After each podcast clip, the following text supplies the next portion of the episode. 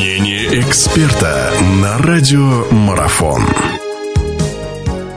Друзья, наш эфир продолжается. Мы вновь э, на старте чемпионата мира, находясь, продолжаем обсуждать все то, что нам предстоит увидеть. Этот безумный футбольный карнавал. Безусловно, мы все наши взгляды устремлены на нашу национальную команду, за которую мы будем болеть, переживать. О ней, собственно, и будем сейчас разговаривать. А в гостях у нас наш прославленный, не, по, не побоюсь этого слова, легендарный, да и просто очень хороший человек, э, наш известный тренер Валерий Юрьевич Петраков. Валерий Юрьевич, здрасте и рад вас приветствовать. Добрый день. Валерий Юрьевич, что, завтра нам предстоит сыграть 6 числа заключительный товарищеский матч с командой Марокко. Вообще, давайте начнем вот с того, что какое впечатление осталось от игр предыдущих, от игры с командой Словакии, от игры против Норвегии, э, лично у вас, и как по вашему ощущению, для чего эти игры были нужны, и э, доказали ли они что-то? Показали. Ну, наверное, сейчас эти матчи, которые идут и проводит наша сборная, я не исключение последний матч, э, думаю, что э, здесь результату идет э, второстепенное значение. Все-таки команды находятся под нагрузкой достаточно приличной. Вот. И, естественно, тренер это знает и видит, и максимальный, конечно, футбол – скоростной, там, объемный, и какие-то моменты, они, я думаю, исключаются, когда команда находится под нагрузкой. Как и, конечно, э, есть другие, другие задачи, это посмотреть игроков, наиграть какие-то связки. Вот.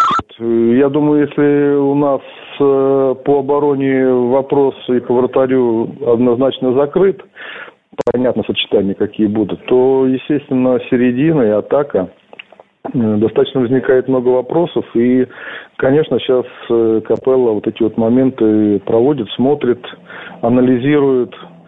Э, три матча, я считаю, достаточно для того, чтобы сделать какие-то выводы. Вот такое мое мнение. Но Валерий я повторюсь, еще, повторюсь еще раз, что э, здесь не нужно смотреть на игру, какая она хорошая или плохая когда команда, когда сейчас идет достаточно большой объем работы. Вот, и я думаю, на, на, на данном этапе это самое главное. Здесь действительно ну, и, трудно и, и я думаю, наверное, вот игра с Марокко, которая будет последняя, здесь уже это последний контрольный матч, но, может быть, еще будет какая-то двусторонка перед официальным матчем. Э, вот. Я думаю, здесь уже мое мнение, что должен ну, быть состав приближенный, э, приближенный к первому официальному матчу.